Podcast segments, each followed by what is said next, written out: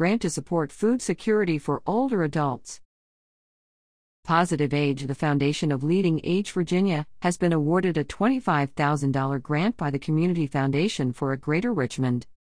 The funding will be used to support the 2023 Food Justice for Older Adults in the Richmond Region project, an initiative aimed at supporting and advocating for policies that will ease the impact of reduced supplemental nutrition assistance program benefits for older adults.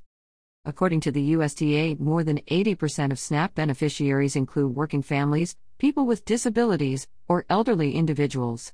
The termination of pandemic related increases in SNAP benefits in March has slashed the benefits to approximately $6 per person per day. Residents of LeadingAge Virginia member affordable living communities have been directly affected, with 100% of 80 surveyed residents experiencing a reduction in SNAP benefits by approximately $200 per month.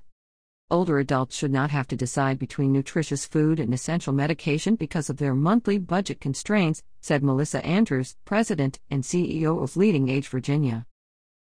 Goals of the PositiveAge Initiative include educating local policymakers on the challenges faced by older adults with reduced SNAP benefits, advocating for policies to directly ease the burden, collaborating with local organizations, agencies, and communities to develop comprehensive strategies to support older adults, evaluating the impact of the strategies and adapting them as needed.